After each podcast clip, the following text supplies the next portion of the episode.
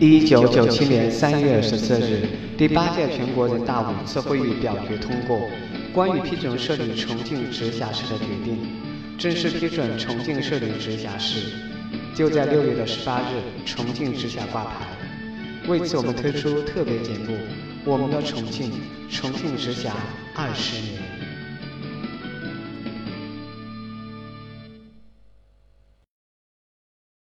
我们这期节目将通过重庆市原市长口述了解重庆直辖的经过，口述者蒲海清、王文清、刘玉丁整理。本节目内容来源于我所知道的重庆成立直辖市经过中的部分内容，因节目时长，仅节选了部分内容。更多内容大家可以查阅中共中央党史研究室主管、中国中共党史学会、中共党史出版社出版的大型时政文史月刊。白莲草二零零九年零一期的我所知道的重庆成立直辖市经过。蒲海清，四川省南部县人，先后担任四川省纪检委主任、副省长、常务副省长等职。一九九六年十月任重庆市市长、市委副书记。一九九七年六月十八日，重庆直辖市正式挂牌成立。在此之前，我作为四川省委常务副书记、重庆市委副书记、代市长。参与了有关筹备工作，虽然时间已过多年，但我对此仍记忆犹新，不能忘怀。知道重庆成立直辖市，我经历了三部曲。一九九七年重庆成立直辖市，其实是一种回归，因为历史上重庆曾两次直辖。国民政府时期，重庆为陪都，也是特别市，后改为行政院院辖市。同时也称为直辖市。新中国成立后，直到一九五四年，重庆先为中央直辖市，后改为西南行政大区直辖市。二十世纪六十年代的重庆虽然不再是直辖市，但仍然是四川省甚至整个西南地区最好、最大的一个城市。当时重庆人口有四百多万，而成都不到两百万。改革开放初期，重庆也是朝气蓬勃，给人印象深刻的事情很多。比如，一九八三年，重庆在全国第一个被列为计划单列城市，在试点过程中有很多改革。当时我在重庆钢铁公司任总经理，率先推行了厂长经理负责制，有很多创新。那个时候，大家普遍工作很忙很累，但心情很好，积极性很高。二十世纪九十年代，重庆作为一个老工业城市，又是军工企业比较多的城市，进入改革的困难磨合期，一下子出现几十万下岗职工，与沿海地区甚至成都相比，重庆落后了。当时重庆很困难，经济发展不上去，老百姓生活水平降低，社会不稳定。当时我已调任四川省委副书记、常务副省长。我爱人娘家在重庆，春节去重庆探亲的时候，我目睹重庆交通拥堵，城市环境又是脏乱差，实在是看不过去，就主动找到了当时的重庆市市长刘志忠同志。我说：“志忠，重庆现在这个样子，你们要不顾其他任何事情，想想办法。”你现在是市长，就得把这个责任担起来，把所有副市长召集到一起，找一个没有人上访的安静地方开个会，研究一下该怎么办。可以说，当时上至政府官员，下至普通老百姓，都在探究解决办法，普遍希望重庆成为直辖市。但包括我在内的绝大多数人，当时不知道的是，早在八十年代中期，小平同志就提出把重庆从四川分出来，单独建省的设想。一九八五年一月十九日，小平同志参加了广东大亚湾核电厂有关合同签字仪式后，遭到时任国务院副总理、三峡工程筹备领导小组组长李鹏同志详细询问了三峡工程情况。当李鹏说正在考虑成立三峡行政区，用行政力量来支持三峡建设，做好移民工作时，小平同志提出可以考虑把四川分为两个省，一个以重庆为中心，一个以成都为中心。中央正式酝酿设立重庆直辖市，是一九九四年。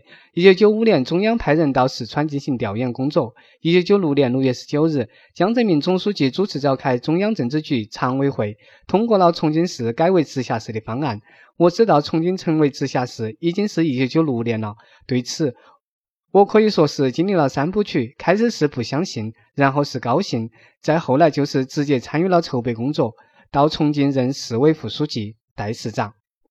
先说不相信。一九九六年一月，具体哪天记不清楚了。我找到时任四川省省长肖央，他以前是重庆市委书记。我说：“肖央同志，我向你报告一个重庆经济发展情况，请你考虑。”这个时候，肖央说：“还请你不要着急，我告诉你个事，你不要告诉别人。我从李鹏总理那里听到，中央正在研究重庆成立直辖市，国务院已经研究了。这是我第一次听到说重庆要成立直辖市。回来以后，我想了一下，觉得肖央讲的话很难说一定准确，不太相信。再说说高兴，一九九六年四月，我作为四川省委常务副书记，到北京向时任中央政治局常委、书记处书记的胡锦涛同志汇报干部工作和党建工作。他对我讲：“中央原来准备让你做四川省省长，但是考虑到重庆要成立直辖市，重庆的工作任务更艰巨，中央准备调你到重庆市工作。这件事情要绝对保密。”我说：“能不能告诉一下四川省委书记谢思杰同志？”胡锦涛说：“对谢思杰同志也不要讲。”因此，我当时没有向任何人讲，连老婆也没有告诉。不久，我就到了重庆，直接参与筹备工作。一九九六年六月二十六日下午，李鹏总理在他的办公室开了一个会，参加的中央领导还有胡锦涛、李桂仙，时任国务委员；四川省参加的有谢思杰书记、宋宝瑞省长、重庆市市委书记张德林和我。在这个会上，正式宣布成立重庆市直辖筹备领导小组，张德林任组长，我任副组长。管辖范围的四套方案之争，中央考虑设立重庆直辖市的原因，主要是基于三个方面的考虑：一是四川省人口过多，一点一亿多人，相当于英国和法国的人口总和，面积大，有五十七万平方公里，管辖二十三个地级行政区，二百二十一个县级行政区，是中国管辖县级以上行政区域单位最多的省。我在四川当了十一年副省长、副书记，还没有把所有的县走完。这次汶川大地震的震中汶川县，我只到过县城，其他地方都没有去过。其次是为了便于三峡工程建设的统筹管理。再者，重庆是长江上游最大的城市，成立直辖市可以充分发挥其中心城市的辐射作用。关于重庆直辖市管辖范围，中央先后提出了四个方案。一个方案是以三峡库区为中心建立一级行政区，成立省或者直辖市，包括湖北宜昌。也就是和之前的三峡省模式差不多，但后来觉得牵涉地方太多，不能够精简机构，中间管理成本过高，放弃了，没有怎么讨论。第二个方案即大方案，除了把万县、涪陵和黔江地区划过来以外，还把广安、达川、南充也拿过来。第三个方案即小方案，直接把老重庆地区升格为直辖市。这个办法简单，不过无法解决三峡库区移民问题，只能放弃。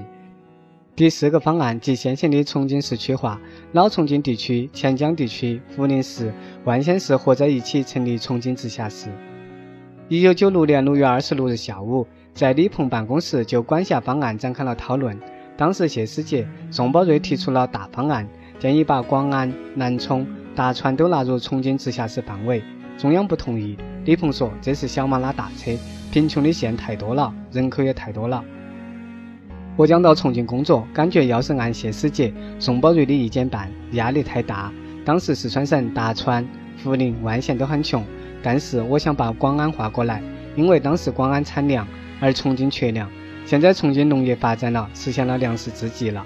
当时四川省每年调一些粮食给重庆，要是重庆成立直辖市，四川省的粮食就不能按照国家粮价划拨了，必须要给补差价，这中间就会有很多争议。因此，我发言提出不赞成大方案。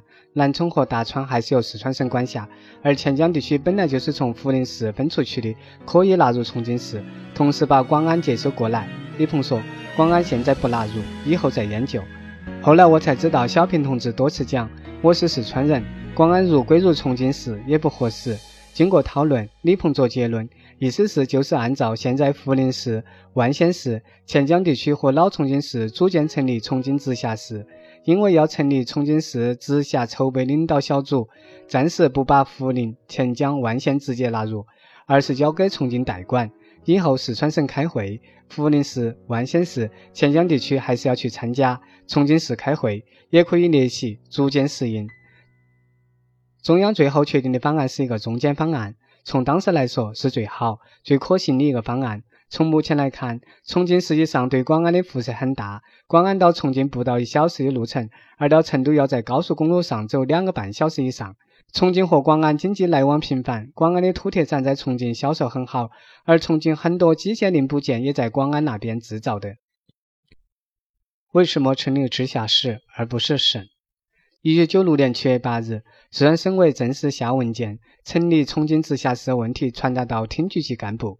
同一天，李鹏同志打电话问我筹备情况怎么样了。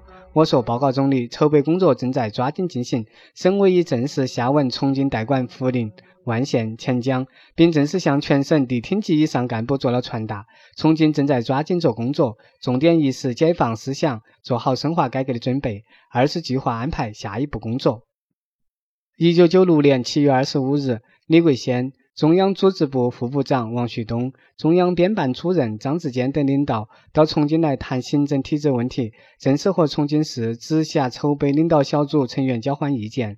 当时大家就提出，重庆成立直辖市以后，行政体制怎么安排？万县市、涪陵市、黔江地区还要不要？有的人主张重庆直辖市直接管县，取消两市一地位；有的人不同意，说一下只管四十几个县，怎么管得了？当时我主张地市级机构还暂时存在一段时间为好，毕竟我们对万县市、涪陵市、黔江地区下属的这些县还不熟悉。但我的看法也不好多说。当时的情况是，这些县坚决要求重庆直管，不要地市级机构这一中间层了。而两市一地干部思想动荡，又特别提出县还要不要他们管？如果不管了，富裕的干部怎么安排是个大问题。矛盾之下，我们同意了中央的意见，作为过渡，地市先保留，县可以到地市级机构汇报工作，也可以到重庆来汇报。实际上，随着重庆直辖市机构编制的确定，我们很快就把地市级这中间机构取消了。地市这一级一大批干部怎么办呢？有的提出提前退休，有的逐渐做巡视员，有的去了人大、政协，通过十年全部消化了。李国轩同志要求我们按照小政府大社会的思路减少编制。当时我的想法是，减少编制是好事，但减下来的干部怎么安排是个问题。所以希望中央能多给点编制，不能说的太小。我提了这个意见，中央后来同意了。我还私下悄悄跟张志坚同志讲：“你放我一马，我不一定把编制用完，编制会逐渐减下来的。”实际上，重庆直辖市编制控制得很好。我任职期间，只给重庆市外办增加了三十人。其他的部门都减少了职数，至今重庆市编制还没有用完。新的重庆直辖市领导干部的配备以原重庆市干部为主，中央也给我们提了一些建议。李学举曾任第一届重庆市委常委，现任国家民政部部长；王云龙曾任第一届重庆市委副书记、人大常委副主任；李德水曾任重庆市副市长，后任国家统计局局长等同志都是中央统一配备的。同时，我们也从涪陵、万县、黔江调了少数干部，安排到市委、市政府及市级有关部门。我在省政府工作过，两市一地干部都熟悉，也不便多谈。我主动出面做工作，逐步调来一些人做适当安排，很快、很好地进行了工作的交接，确保了工作的连续性和有效性。可能你们会问，为什么重庆成立直辖市而不是省？我觉得中央决策的英明就在这儿。按照我国现行的行政体制，省下面是市，市下面是县，县下面是乡镇，就是市级体制。而直辖市不同，可以直接管县，是市、县、乡三级体制。从四川省来讲，要直接管二百二十一个县确实困难，而重庆就可以，当时管四十二个县。这样一来，重庆直辖市就没有地市级机构这一中间层了。地市这一级五套班子都是齐全的，公务人员不少。撤销了以后，整个直辖市的编制减少了三分之一，这样就初步形成了小政府大社会的格局。当然，我只能说是初步形成，今后还有很多工作要做。现在，我个人体会，设立直辖市而不是省有几大好处：一是去掉中间层，效率提高了；二是公务人员少了。现在重庆市公务人员占人口的比例是全国最低的，比北京都低，这样减少了国家的财政负担，可以把钱更多的用在建设上。三是干部责任感增强了，工作积极性提高了。重庆成立直辖市来发展很快，中央和全国各地都给了很大的支持。但从我个人的工作经验来看，行政体制改革对经济发展的推动作用也是很大的，甚至更加重要。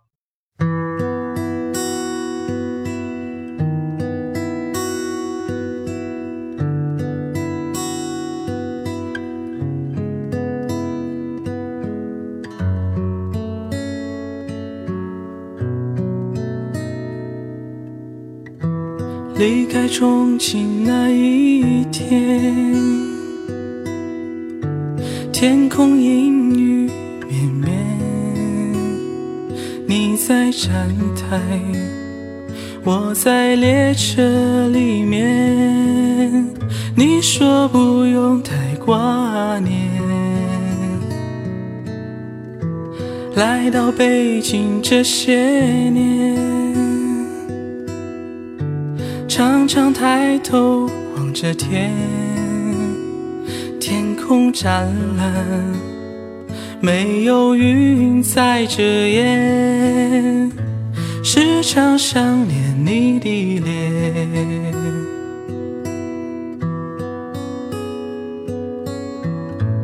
北京的天空没有云，是否飘去重庆？飘到重庆下成雨，滴滴都是我的心。重庆的雨呀下不停，雨水落到江河里，落到江去哪里？滴滴流进你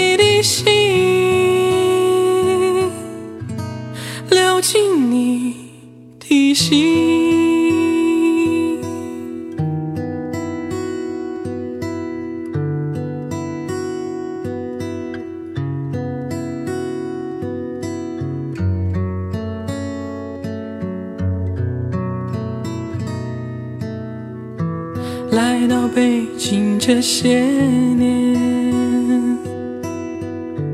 常常抬头望着天，天空湛蓝，没有云在遮掩，时常想念你的脸。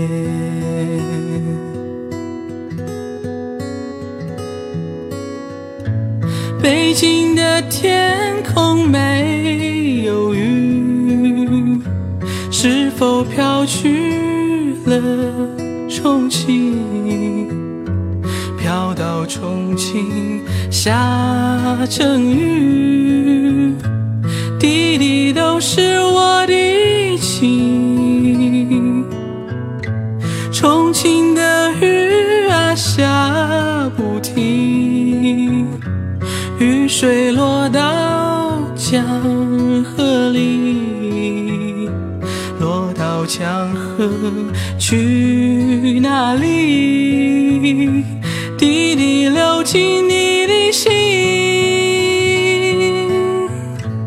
北京的天空没有云，是否飘去了重庆？飘到重庆下成雨，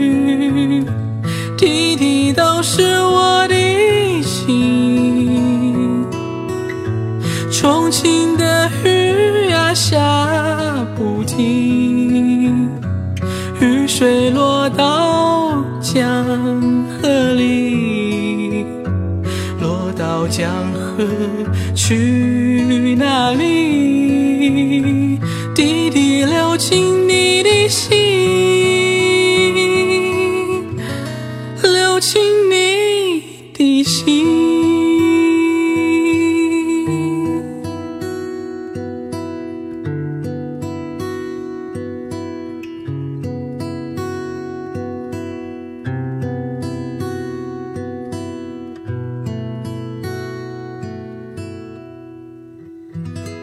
这期节目就结束了，感谢你的收听。资料来源于网络。如果对学习重庆话或节目有什么好的建议，请在六八互联微博、微信留言。谢谢，再见。